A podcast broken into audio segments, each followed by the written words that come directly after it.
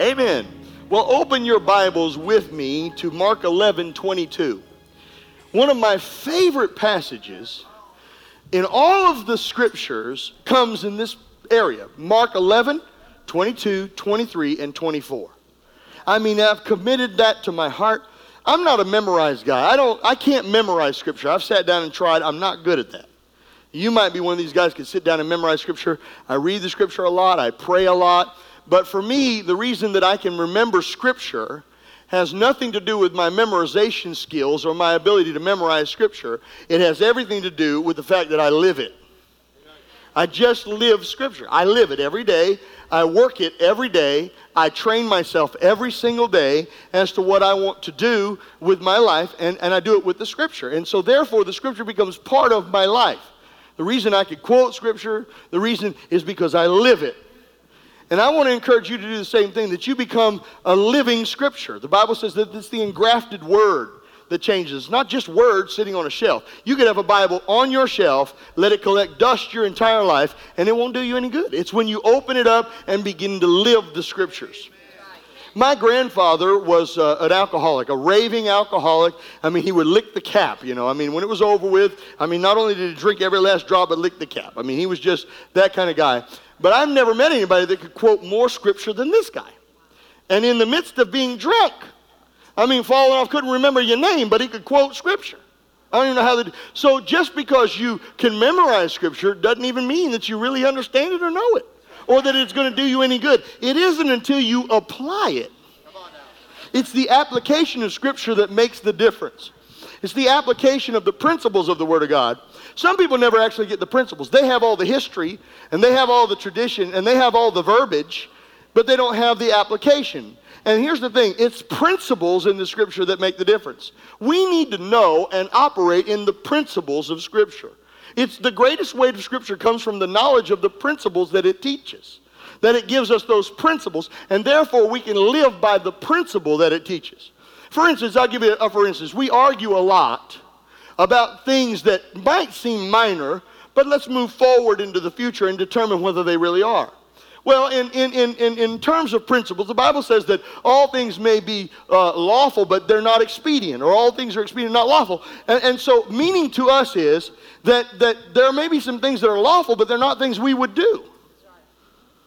That's a principle. There are things that are going to be, the world may do. A standard, a standard may be set in the world, and the world may accept a certain standard, but that does not mean we can accept that standard because we live under a different code of conduct. We have a principle. We're not to defile the temple. Amen. Right? There are things we're not supposed to do. And then there are there are implied sins. You know, there are sins in the Bible, things in the Bible that are implications. There are things that we are implied not to do. may not be spelled out directly because they weren't, but they're there. It's implication. And we have a spirit man on the inside of us who should be able to tell us what's right and wrong. Anybody understand what I'm talking about? Now, listen, this isn't a condemnation thing. When you think of what I'm talking about, it has to, we have to be careful that you're encouraged by these words because the Bible is obviously clear till Christ be formed in us. I am a living example of till Christ be formed. In. Now, you will be glad to know when I kicked that door for him, Jesus came out my mouth. Hallelujah. I don't know what'll come out your mouth, but I know what came out my mouth. I started praying. I, started, I even got some tongues out. That thing hurt. But, but, but, I mean, you know, I mean, that may not be you. And the implication is let your mouth be correct. Don't let foul communication come out of your mouth. Don't matter what the cultures are, it doesn't matter what community is. I mean, you may be around a bunch of people that they just think, I mean, maybe if you're in the military.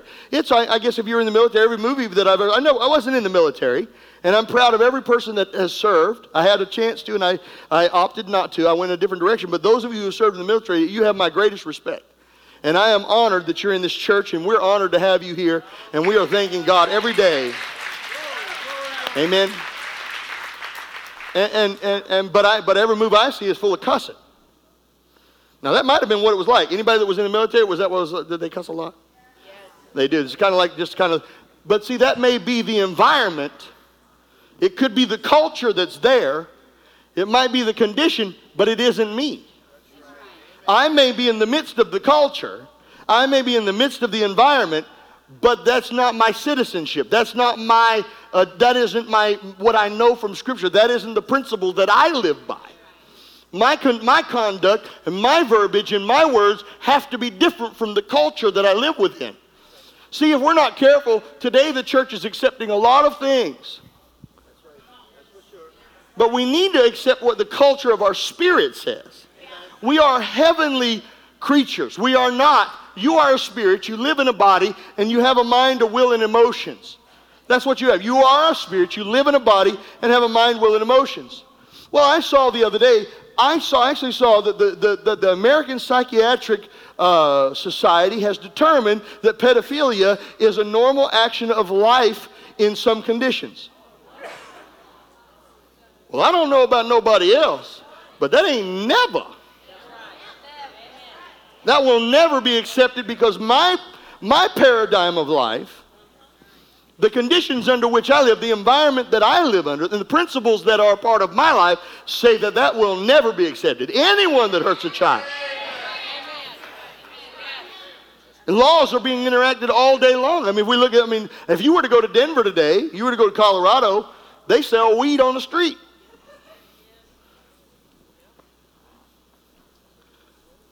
So, what does that mean to the church? What does that mean? What does that mean to us? That we have to go back to standards that are set by the Word of God and not by the world. Standards in the world change. And we're beginning to see it creep into the church to the point that the church has just begun to say, this is okay, that's okay, if the world says it's okay. And we're so to the point, I, I, I hope, please don't be offended by this. I'm glad you're here today. I am. It makes me happy. And one of the things that we should do is we have to count people to know if, if we're growing, if we're improving, if we're, because there is, um, I mean, we know God weighs them. We understand that. But, you know, for churches to go to the bank, I got to count them. Does anybody understand what I'm talking about? And so, uh, uh, uh, uh how do we know we're doing effective ministry? We have to see miracles, signs, wonders. That's how Jesus defined it. But let's talk about not only the God side, but the man side. There is a, a man side. The man side is we have measures that indicate to us growth. I have to count them. I am glad you're here, so I've counted you. However, more important than you is that Jesus came. You without Jesus is just a meeting. But where two or three gather together in his name, and Jesus is there, that's a service.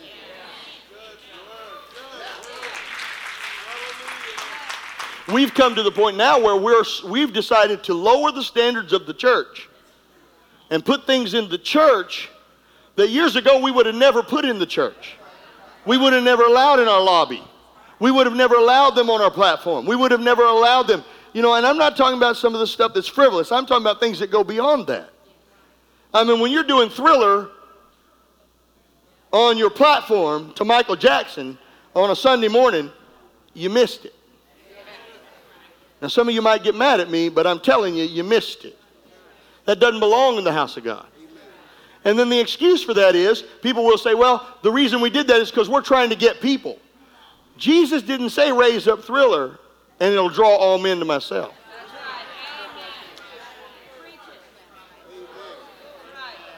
I mean, if what we're trying to do is make church more acceptable by allowing everything and everybody in it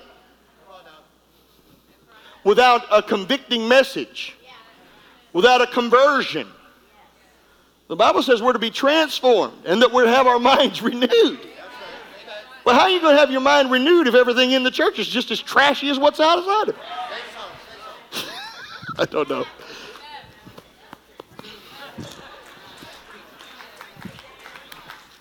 I have principles.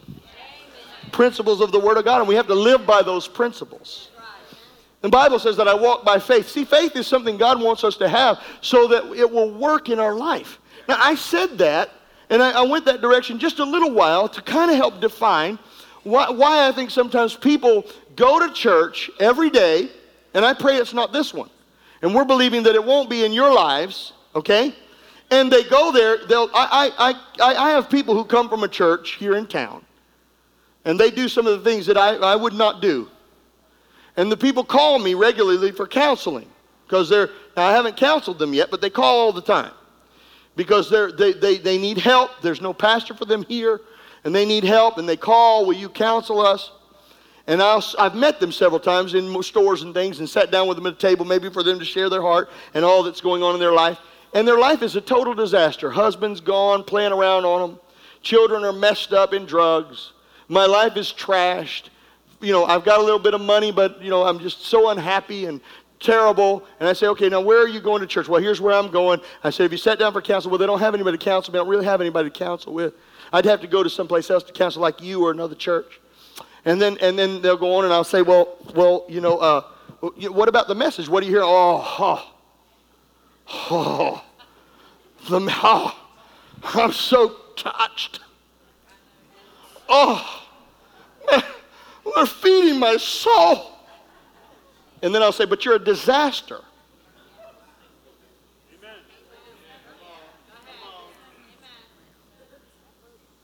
The word's supposed to work. I'm just saying, supposed to work.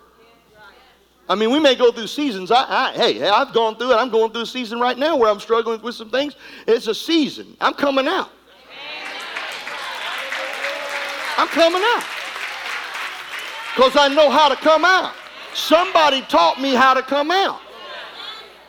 But see, if, if there's a contamination to faith, if the faith is contaminated, it's hard to get out. It may actually be a good word, but it's contaminated. If it's contaminated, I mean, you might get a good pizza, but if it's got rotten cheese, I'm just saying. Y'all know I'm right. That's good preaching now. You have to be careful that we don't, we don't end up with things that are not going to bless our life need to be in places. Now, let's go to our scripture this morning. So I said that to get us to this point. I, God wants me blessed. God wants me not to break my toe. Now, if I'd been listening to the Holy Ghost, I might not have been up and kicked that door frame. Anybody know what I'm talking about? And now I believe the Bible says, lay hands on the sick and they shall recover. I am recovering. I didn't normally I would have danced a little bit during You Are Good. I just didn't feel it just wasn't there. Mark 11, 22 are the three, four greatest words that will change your life forever. Four words listed here that if you get them will change your life forever. Will manifest the greatest change in your life, will transform your entire life. Have faith in God. The four of the greatest words ever written in the Bible are right there. Have faith in God. That connotates a couple things. Number one is I can have faith in God. Well, I like that. That means that God has given me the ability. He gave me the right and told me, You can have faith in me. Whatever you're going through, whatever challenge comes your way, you have the right to trust that God is going to come through for you. That there is a there is a method for you to come out the other side. Now, it didn't say you wouldn't go through a fiery trial. It did not say that you would not have weapons that would be formed against you. It did not say that you wouldn't kick a door frame. You may not escape the fiery furnace as an experience. We know it didn't come from God. Last week I spent a lot of time talking about where it comes from. But here's what I know I know what's at the other end if I know faith.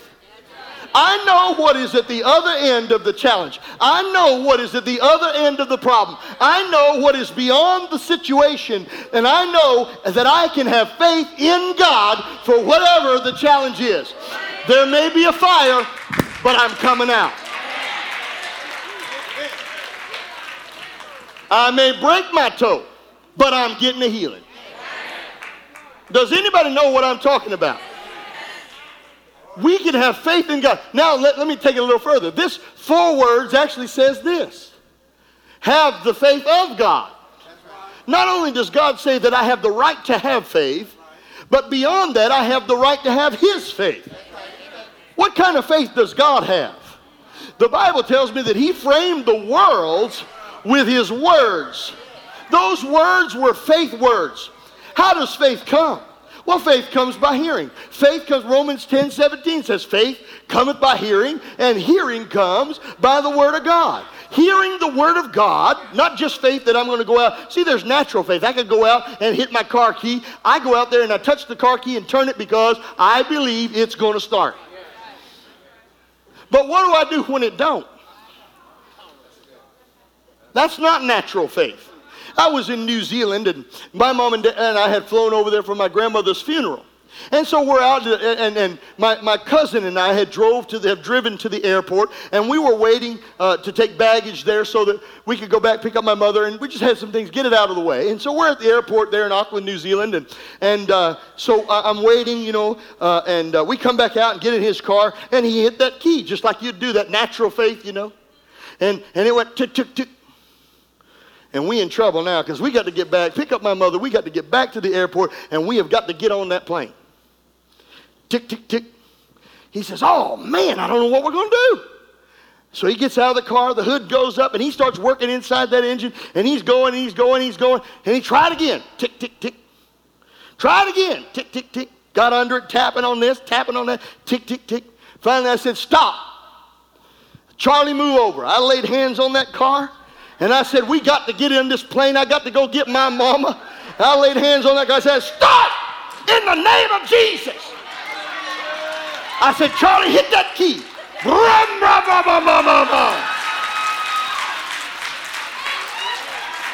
See, that's not natural faith, that's supernatural faith. There may be a car that won't start, but bless God. Wait a minute. bless God. bless God. I've got something the world didn't give me, and the world can't take it away. Glory to God. There is a way out. There is a way of escape. There is a way to make it to the other side. There is a way to part the Red Sea. There is a way to get water. Have the faith of God. We have the faith of God. We have the right to have the faith of God and to have faith in God. The Word of God is faith. When God wrote the Word, He wrote His faith into that Word. He wrote down His words so that you and I would have the right to spread the pages of that Bible and pull out everything that we need. Oh, hallelujah. And my God shall Glory to God, supply all my needs. Glory to God, He put within those pages the words of life. He put within those pages my way out. Glory to God. Look at somebody say, You're going to make it. You're going to come out.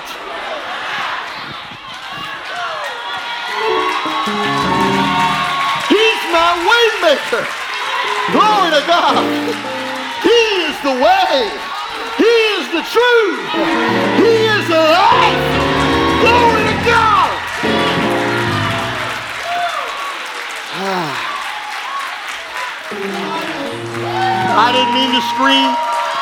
I don't. Something just starts above it. Something starts working on the inside.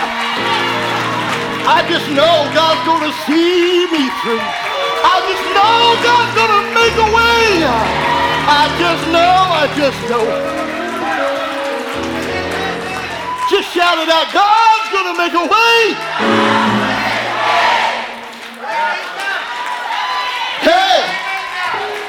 Glory to God.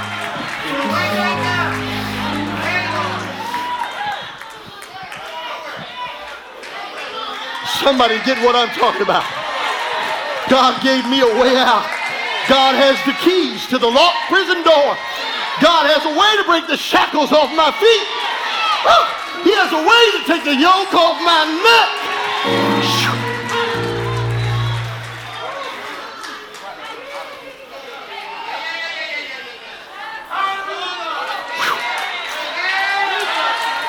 Oh, hallelujah.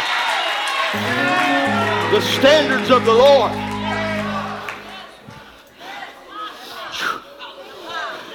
When you're standing up against no way, when you're standing on the edge of the river and there's no way to cross it, there is a way. Jesus will make a way. When you're standing there with your last cake and your last meal and your last oil, and you may not know how you're going to feed yourself tomorrow, Jesus has a way. Yes. Yes, sir. When you've been thrown into the lion's den and you're surrounded by them big old teeth, and that old big old lion's about to eat you, God has a way. Oh, hallelujah. I want to encourage you today. I want to get you happy on the inside so that you understand you've got the joy of the Lord, which is your strength. That you know, that you know, that you know. God said, Have faith in me. Have faith in me. Have faith in me. You can have faith in me. I'll make a way. I'm going to see you through. I'm going to bring you out. I'm going to turn it around. I'm going to lift you up when you're down. I'm going to I'm going to set a path for your feet. I am going to give you friendships and relationships. I'm going to develop a way. God knows how to do it. God knows how to get us out. If you're right in the middle of it right now, I just shout out, I'm coming out!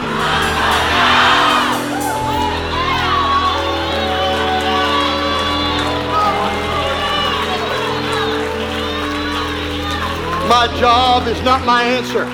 The lawyer is not my answer. The doctor is not my answer. Now, thank God for all of that. Thank God there's a lawyer and a bank and a job. But I'll tell you right now, God's going to cause the lawyer and the banker and the job all to work together for my good. All things work together for the good of those. Yeah, yeah.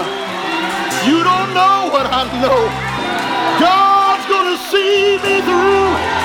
You don't know what I know. way. oh, hallelujah.